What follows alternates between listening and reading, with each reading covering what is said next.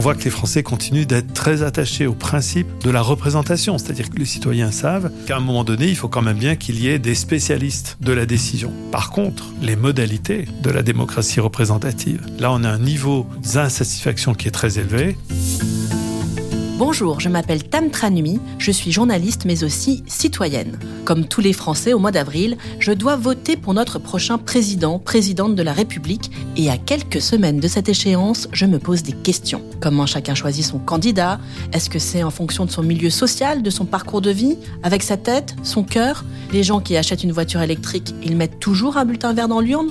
Chaque semaine, je discute avec des experts qui ont consacré leur vie à ces sujets. Alors, à force de chercher, ils ont trouvé quelques réponses. Je vote. Je pense qu'on est une force euh, électorale, donc je pense qu'il faut jouer avec. Tu votes. Personnellement, je dis bien, j'irai voter. C'est un devoir de voter. Allez à voter. Nous votons. Il n'y a pas eu d'affrontement sur les idées en tant que tel à l'intérieur, il n'y a pas eu de divergence. À voter. Un podcast de Public Sénat et du Cevipov Sciences Po. Aujourd'hui, je m'interroge sur l'une des raisons mêmes pour lesquelles on a lancé ce podcast. Pourquoi les Français sont-ils si insatisfaits de leurs dirigeants politiques? Pourquoi ce fossé qui se creuse entre les citoyens et leurs représentants? Y a-t-il des raisons objectives à notre insatisfaction ou sommes-nous des enfants gâtés de la démocratie? Pour répondre à ces questions fondamentales, j'ai rencontré un chercheur qui passe son temps à interroger les Français à travers des enquêtes de terrain. Bruno Cotresse, je suis chercheur CNRS au CEVIPOF, le centre de recherche politique de Sciences Po, enseignant à Sciences Po. Certains de mes collègues voient la politique vue par euh, les élites, par euh, les décideurs, par les gouvernements, par les institutions. Moi, je le vois vu par les citoyens et j'ai toujours été euh, très intéressé de l'idée de faire rentrer le point de vue du citoyen dans l'analyse politique. On vote plutôt contre que pour aujourd'hui? Il y a toujours un vote un peu contestataire quand on veut bien encore voter pour le manifester. Il y a plusieurs signaux qui montrent que les Français éprouvent de plus en plus de défiance vis-à-vis de leurs représentants. On l'a vu récemment avec les vagues de violence qui ont frappé les élus, et dans les urnes, cela se matérialise par l'abstention. La montée de l'abstention, c'est une tendance lourde de notre vie politique depuis 30 ans, et elle ne concerne pas que notre pays. La montée du phénomène de l'abstention électorale, d'abord, n'est pas propre à la France. On la voit dans toutes les démocraties, partout en Europe, même au plan euh, international. On voit que dans de très nombreux pays, vraiment très très nombreux, avec des systèmes politiques différents, même des conditions économiques assez différentes, on voit que les citoyens adhèrent moins depuis deux ou trois décennies à cette idée de, euh, de la représentation politique à travers le choix des dirigeants. Alors comment expliquer ce manque d'intérêt pour le vote? Est-ce que les citoyens se fichent de savoir qui les dirige? Est-ce qu'ils sont en colère et mettent tous les candidats dans le même sac? Sont-ils tout simplement désabusés? Il y a des explications classiques hein, de l'abstention, la sociologie, le fait que les catégories de la population qui sont le moins socialement favorisées, celles qui sont le moins intéressées par la politique, bien sûr, s'abstiennent davantage. Mais si on essaie de comprendre ce phénomène récent d'une élévation de l'abstention dans beaucoup de pays à tous les niveaux de scrutin, on peut y voir une trace d'un phénomène qui est une sorte de révolution silencieuse sociologique très très importante qui s'est déroulée depuis quelques décennies. À la fois, nous sommes des citoyens de plus en plus autonomes, l'élévation des niveaux d'éducation partout, l'accès euh, de nouvelles générations à davantage de compétences, davantage d'éducation, à autonomiser beaucoup de citoyens, et c'est vrai que c'est l'objectif de l'éducation, nous rendre autonomes et libres de nos, de nos, choix. Donc ça a autonomisé, et en même temps que cette autonomisation a grandi et davantage là, eh bien ça a rendu justement le citoyen un peu plus critique par rapport aux dirigeants. Si je suis autonome dans mes jugements, si j'ai aussi beaucoup de moyens d'accéder moi-même à de l'information et de me faire moi-même mon jugement, pourquoi est-ce que je vais croire, au fond, ceux qui prétendent parler en mon nom?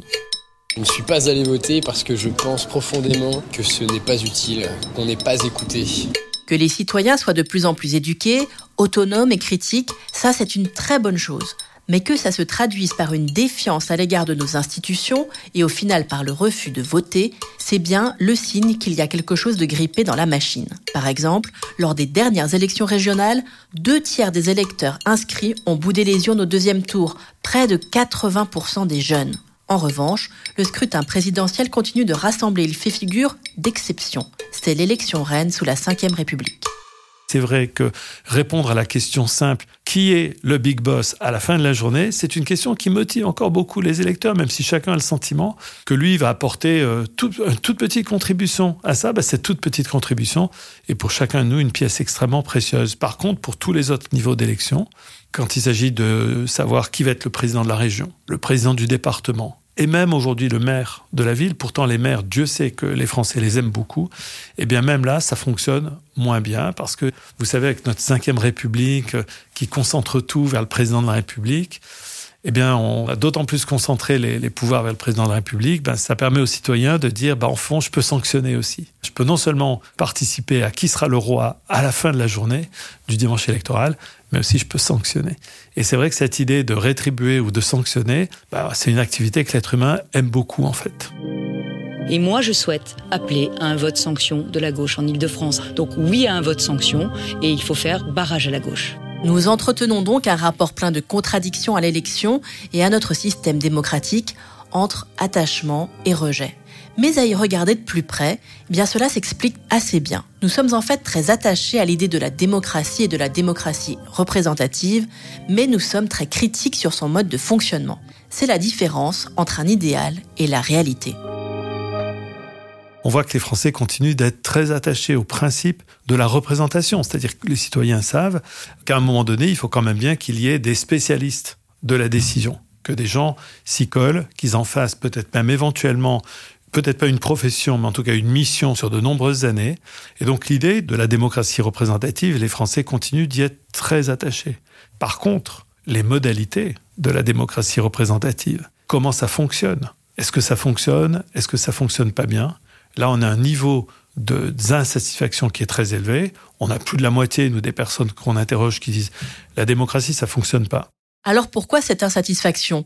Il y a de très nombreuses explications possibles. Par exemple, des chercheurs américains estiment que les citoyens veulent tantôt un système plus participatif, qui laisse plus de place à la parole citoyenne, mais parfois, les gens veulent aussi des dirigeants qui décident et qui tranchent avec rapidité, efficacité. Pour expliquer cette deuxième tendance, les chercheurs ont développé le concept de démocratie furtive. Ils utilisent une image guerrière très parlante. Ils ont pris la métaphore du bombardier de l'US Air Force, le B2, qui est ce bombardier qui a une forme triangulaire extrêmement plate, qui est couvert d'un matériau et de produits qui le rendent invisible au radar, et qui, lorsqu'il va surgir des nuages, va bombarder de manière extrêmement efficace, furtive, et va instantanément disparaître des radars. Et donc certains de mes collègues américains ont pris cette métaphore pour dire, au fond, il y a deux grandes théories qu'on peut avoir aujourd'hui à propos de la démocratie. Une théorie nous dit qu'il y a une profonde aspiration des citoyens à participer, à prendre la parole, qu'il faut que le système politique redonne la parole aux citoyens, qu'on ait le temps de délibérer, qu'on ait de grandes journées de délibération, qu'on ait des, conférences de citoyens, qu'on ait, euh, on essaye de trouver comme ça nos points de consensus. Ça prend du temps, donc il y aurait une aspiration à prendre son temps pour délibérer, pour discuter, pour s'écouter. Et puis il y a une deuxième théorie, nous disent-ils, c'est qu'il y a peut-être une autre aspiration des citoyens, qui est l'aspiration à l'efficacité. Est-ce que le meilleur des gouvernements ne serait pas un gouvernement extrêmement minimaliste qui, au fond, laisse les citoyens en paix, essaye d'être le moins intrusif possible dans la vie des citoyens, mais qui, par contre, le jour où on a besoin de lui, surgit des nuages comme le bombardier B2, bombarde avec efficacité et disparaît aussitôt. Autrement dit, y a-t-il une aspiration à ce que les dirigeants, les hommes et les femmes politiques écoutent les citoyens, parlent avec eux, établissent un dialogue, ou est-ce qu'au contraire, il y a une aspiration à ce qu'ils arrêtent enfin de parler et qu'ils agissent? Les théories américaines montrent que cette démocratie euh, furtive, elle est quand même assez populaire et qu'il n'y a pas nécessairement chez tous les citoyens l'aspiration à euh, prendre la parole et à se voir convoquer dans une sorte de démocratie délibérante en continu, permanente. Si vous voulez en savoir plus sur la démocratie furtive, vous avez toutes les références dans la page de présentation du podcast. Les Américains, en gros, ne sont pas fans du débat permanent. Et les Français, qu'est-ce qu'ils veulent? Eh bien, ils veulent tout en même temps. Ils veulent à la fois que le gouvernement soit efficace, surgisse des nuages, bombarde lorsqu'il y a une crise, et en même temps que le gouvernement dialogue, établisse des passerelles avec les citoyens. Un très bel exemple de ça nous en a été euh, livré au fond lors de, la situation dramatique des attentats et des crimes terroristes qui ont été euh, perpétrés sur notre territoire. Au fond, l'État, ce jour-là, le gouvernement, l'État, le pouvoir exécutif, se montre dans sa capacité à être le pouvoir exécutif au sens fort du terme, c'est-à-dire la capacité à exécuter et à mettre hors d'état de nuire ceux qui menacent la sécurité des citoyens et du pays. Donc, euh, démocratie furtive. On voit dans nos enquêtes que immédiatement après, davantage et bien davantage de citoyens disent finalement la démocratie, ça marche très peu de temps après, euh, deux, trois ans après, on voit cette crise démocratique énorme que nous avons eue avec la crise des Gilets jaunes, qui était aussi une demande de respecter le peuple, de lui donner la parole. Et on a vu donc à très peu de temps d'intervalle cette double exigence chez les citoyens, l'efficacité dans l'action quand il y a des périodes de crise en particulier. On l'a vu aussi pendant la crise Covid, à quel point les Français trouvaient que ça fonctionnait pas bien au début.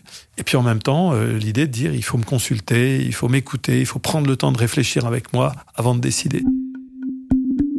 Comment faire pour satisfaire cette double aspiration pour l'efficacité et pour la délibération citoyenne? Après la crise des Gilets jaunes, pour apaiser les esprits, Emmanuel Macron a lancé le grand débat national. Objectif, satisfaire ce besoin de discussion des citoyens et montrer au passage à travers cette mise en scène combien il est à l'écoute. Il fallait recoller les morceaux. Sous des applaudissements très mesurés, Emmanuel Macron fait son entrée.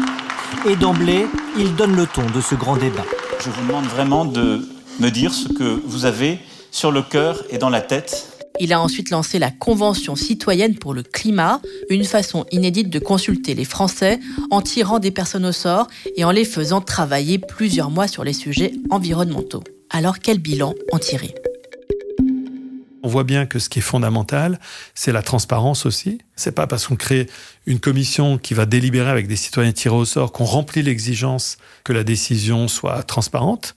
Il y a une exigence aussi d'égalité dans la participation. Alors c'est vrai que le tirage au sort règle le problème de l'égalité dans la participation, parce que si quelqu'un n'est pas tiré au sort, on peut juste lui dire que c'est la faute à pas de chance. Il n'a pas été ou elle n'a pas été tiré.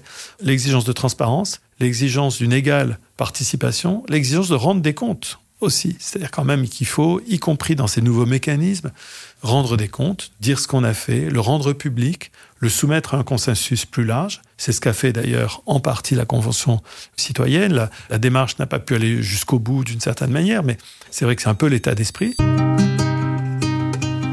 Imaginez le monde de demain dans une société plus vertueuse de l'environnement.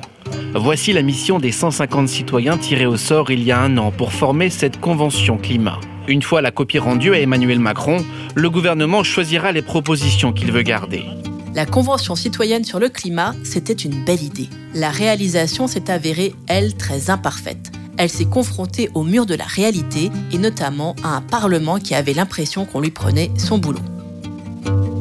Ce Parlement, et surtout l'Assemblée nationale, a été bouleversé il y a cinq ans. Rappelez-vous, 2017, Emmanuel Macron devient président de la République et dans la foulée, la République en marche devient ultra majoritaire à l'Assemblée. Sa promesse, faire entrer la société civile dans les institutions, ce ne sont pas des professionnels de la politique, mais des amateurs qui s'assument. Il s'est bien passé en 2017 en France, presque un changement de paradigme. Les trois quarts des députés de l'Assemblée nationale élus en 2017 qui n'avaient pas été députés avant, une proportion, un rajeunissement, L'âge moyen des députés a presque chuté de 10 ans, bien davantage de parité, et euh, beaucoup de députés issus de métiers où on n'a pas fait de la politique avant. Des chefs d'entreprise, des professions libérales, des cadres d'entreprise. Une vraie oxygénisation de la vie politique s'est déroulée effectivement en 2017, et c'est en partie lié au fait que la République en marche introduit une innovation qui est, euh, au fond, pour être député, d'avoir candidaté avec un CV et une lettre de motivation. On se rappelle que même l'ancien Premier ministre Manuel Valls a dû en passer par là. Il a dû déposer un CV et une lettre de motivation. Le paradoxe, c'est qu'une fois qu'on a fait euh, tout ça, on voit que la sociologie de l'Assemblée nationale n'a pas fondamentalement bougé les codes. La sociologie de l'Assemblée nationale reste une Assemblée nationale de cadre supérieur. Je crois qu'il reste toujours qu'un député qui était euh, agriculteur, il n'y a que deux députés qui ont été ouvriers. Donc on voit que la composition sociologique, on n'a pas, avec l'arrivée de la société civile dans l'Assemblée nationale, on n'a pas cassé le, le biais sociologique de représentativité. La République en marche n'a pas réussi à renouveler le personnel politique et à la rendre plus représentative de la société française. On arrive donc aujourd'hui à un comble. Au Parlement, censé représenter la parole du peuple, il faut parvenir à faire rentrer la parole des citoyens. Et pour l'instant, pour réconcilier citoyens et institutions, on n'a pas encore trouvé la solution miracle. Plusieurs solutions plutôt techniques sont évoquées. L'abaissement du vote à 16 ans, l'introduction d'une dose de proportionnel pour l'élection des députés, histoire de donner plus de représentants aux partis minoritaires, ou encore la reconnaissance du vote blanc. Pour le deuxième tour, je pense y aller, même si c'est pour voter blanc. Mais le truc, c'est qu'en France, le vote blanc n'est pas comptabilisé. du coup, moi, je trouve ça débile. En soi, si le vote blanc était comptabilisé, je trouverais une utilité au fait d'aller voter. Une mesure plébiscitée dans les enquêtes que mène Bruno Cotresse.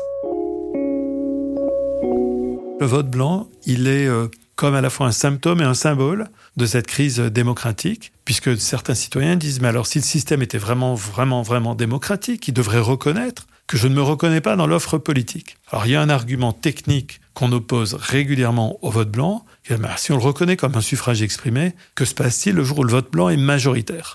Va dire, bon, on refait les élections. Mais que se passe-t-il si le vote est majoritaire, le vote blanc majoritaire une deuxième fois? Je pense que cette question de la reconnaissance du vote blanc ne pourra qu'arriver un jour. En particulier, si jamais la trajectoire de l'abstentionnisme électoral en dehors de l'élection présidentielle restait une trajectoire avec des niveaux d'abstention très élevés. Il faut quand même rappeler un peu la réalité des chiffres qui est inquiétante. Aux dernières élections législatives françaises, en 2017, moins de la moitié des Français ont voté tant au premier tour qu'au deuxième tour. Excusez du peu, c'est pour choisir le législateur, celui qui fait la loi, celui qui va régler la vie des Français par le code pénal, par le code civil, par les modifications de la loi. Il y a moins de la moitié des Français qui ont choisi leur législateur. Finalement, Bruno Cotresse a bien une idée, lui. Sa proposition, c'est l'instruction civique tout au long de la vie. Une proposition digne d'un chercheur, d'un enseignant, pour qui l'éducation et la connaissance peuvent régler bien des problèmes. Quelles sont les occasions qu'ont les Français de réapprendre à quoi sert un député, qu'est-ce que fait un député que ne fait pas un sénateur, qu'est-ce que le maire fait que ne fait pas le président de la région, comment faire valoir ses droits. Il y a beaucoup de Français qui sont déjà pas au courant de comment faire valoir leurs droits. Ça m'a frappé un jour euh, en 2017. J'étais dans un taxi, puis euh, je discutais avec le chauffeur, il me demandait ce que je faisais comme métier, tout ça, je lui explique. Il me dit Ah, ah c'est bien, vous pouvez m'expliquer ça sert à quoi un député? Je lui dis eh ben, Attendez, euh, monsieur, il avait plus d'une cinquantaine d'années. Je lui dis Ben, c'est simple, ça fait la loi. C'est-à-dire, un jour, si vous avez un conflit avec votre voisin à propos d'une branche d'arbre qui dépasse de la haie, ce conflit va être réglé un jour par un tribunal qui va prendre ses décisions en vertu du, du Code civil.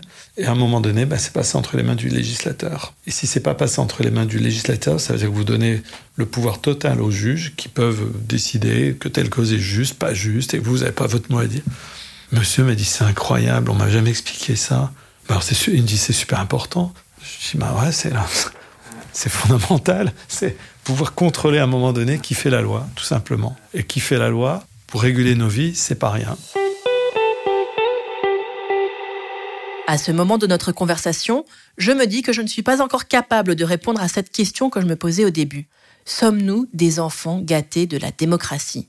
Finalement, ça dépend du point de vue que l'on adopte. On pourrait appliquer cette fameuse phrase qui est au fond, quand je me regarde, je me désole, quand je me compare, je me console. Et c'est vrai qu'on voit que quand on se compare à de très nombreuses situations dans le monde, à d'autres pays. C'est vrai qu'on a un peu le sentiment qu'en France, on ne mesure plus assez les progrès dont nous avons bénéficié, euh, l'état de démocratie très avancé dans lequel nous sommes. On est tous sauf un pays euh, qui serait un pays autoritaire, un pays qui serait euh, sans aucun contre-pouvoir. On a les principales variables d'une démocratie, des élections libres et plurielles, il est possible en France de créer un parti politique à partir de pas grand-chose. À partir du moment où on va respecter la loi, on peut même recevoir des dons pour faire son activité politique, à condition de respecter la loi, à condition d'en rendre des comptes. Évidemment, on peut créer son organisation euh, politique. Après tout, c'est ce qui est arrivé à Emmanuel Macron. Il a créé un mouvement politique. Un an après, il est élu président de la République à l'âge de 39 ans. On a les élections libres et pluralistes. On a l'alternance. On a les mécanismes de contre-pouvoir. Le président de la République est omnipotent en France, c'est vrai. Il dispose de pouvoirs qui sont ceux d'un régime à tendance présidentielle, mais il fait pas ce qu'il veut. Il fait pas ce qu'il veut. Il y a quand même le législateur, il y a quand même le Sénat. Par exemple, au cours du mandat d'Emmanuel Macron, combien de fois le Sénat s'est rappelé au bon souvenir d'Emmanuel Macron et lui a mis un peu des bâtons dans les roues? Ça, c'est le fonctionnement de la démocratie. Il y a des euh, institutions qui demandent des comptes. Dans le cadre des textes, euh, M. Benalla, je suis tout de même obligé de vous rappeler les dispositions. La personne qui refuse de déposer devant une commission d'enquête est passible de deux ans d'emprisonnement et de 7500 euros d'amende. Il y a aussi beaucoup de choses qui ne marchent pas. Tous les ans, le magazine britannique The Economist fait un classement des démocraties. Je ne sais pas très bien comment ils en fixent les critères, mais en tout cas, la France se situe dans une splendide moyenne, celle des démocraties intermédiaires, voire défaillantes. On n'est pas dans la démocratie parfaite parce que dans le classement international des démocraties, on trouve que l'exécutif domine quand même pas mal le législatif en, France. On trouve que les possibilités pour les citoyens de faire appel, par exemple, des décisions négatives de l'administration à leur égard, il y a d'autres pays où ça fonctionne beaucoup mieux. Je dépose à la mairie une demande de permis de construire, on me la refuse. Comment je peux faire appel de ça? Ben, il y a des démocraties qui donnent davantage, plus rapidement aussi, euh, qui donnent euh, voix davantage au recours des citoyens. Donc vous voyez tout un tas de paramétrages comme ça sur le fonctionnement d'une démocratie. Il y a aussi la question de la transparence de la vie politique. Alors les pays de l'Europe du Nord hein, sont réputés pour euh, l'incroyable exigence de transparence dans la vie politique. Tout le monde cite la ministre suédoise qui a perdu son poste gouvernemental parce qu'elle avait acheté une barre de chocolaté, on va dire, avec la carte bancaire de son ministère. Et c'est vrai qu'en France, on n'a pas entendu euh, qu'un ministre avait dû quitter le gouvernement parce qu'il avait fait une dépense de quelques euros aux frais du contribuable. Donc c'est vrai que dans les pays de l'Europe du Nord, cette exigence est poussée très loin. Et dans les classements de la démocratie, cette exigence de forte transparence, elle est fortement rétribuée. Personnellement, je ne pense pas avoir nos problèmes démocratiques réglés parce qu'un ministre qui achèterait une barre de Toblerone avec sa carte professionnelle serait sommé de démissionner même s'il est évident que plus de transparence ferait du bien à tout le monde. Finalement, ce qu'il y a de bien avec la démocratie, c'est que l'on peut toujours être plus exigeant avec elle. La démocratie, c'est comme une pièce dont on pourrait repousser les murs à l'infini, en permanence, en chantier permanent. Chaque fois qu'on ouvre de nouveaux droits aux citoyens, on découvre de nouvelles demandes de plus de démocratie, euh, des demandes au fond de transparence, des demandes d'égalité, des demandes de justice, des demandes de rendre des comptes. Donc c'est une sorte de chantier perpétuel. La démocratie est foncièrement imparfaite, mais c'est aussi parce qu'on peut toujours en attendre plus d'elle, qu'elle peut toujours s'améliorer. Vous avez l'impression que c'est une conclusion un peu cuicui les petits oiseaux, un peu naïve? Je l'assume. Prenez une dictature, impossible d'avoir un tel horizon. Pour en savoir plus, n'hésitez pas à aller voir les références que j'ai ajoutées dans la description de cet épisode, ainsi que les articles publiés à l'occasion des différentes vagues de l'étude électorale menée par le CEVIPOF. Merci d'avoir été à l'écoute de Je vote, tu votes, nous votons. J'espère que ça vous a plu et que vous serez au rendez-vous pour les prochains épisodes. Si c'est le cas, n'hésitez pas à partager ce podcast autour de vous et à nous envoyer vos commentaires et des étoiles sur votre application préférée d'écoute. Je serai en tout cas curieuse d'avoir vos retours et si vous le souhaitez, vous pouvez me soumettre les questions que vous vous posez sur le vote. Vous pouvez aussi nous contacter via les réseaux sociaux de Public Sénat, Twitter, Facebook, Instagram ou LinkedIn, ainsi qu'à l'adresse bonjour@publicsénat.fr. Je vote, tu votes, nous votons est un podcast produit par Public Sénat et le Cevipof Sciences Po. Interview et narration, Tam Tranui. Création sonore, réalisation, montage et mixage, Majora Prod. Direction éditoriale, Perrine Tarnot. Les visuels sont de Nina Vincent. Production exécutive, Élise Colette.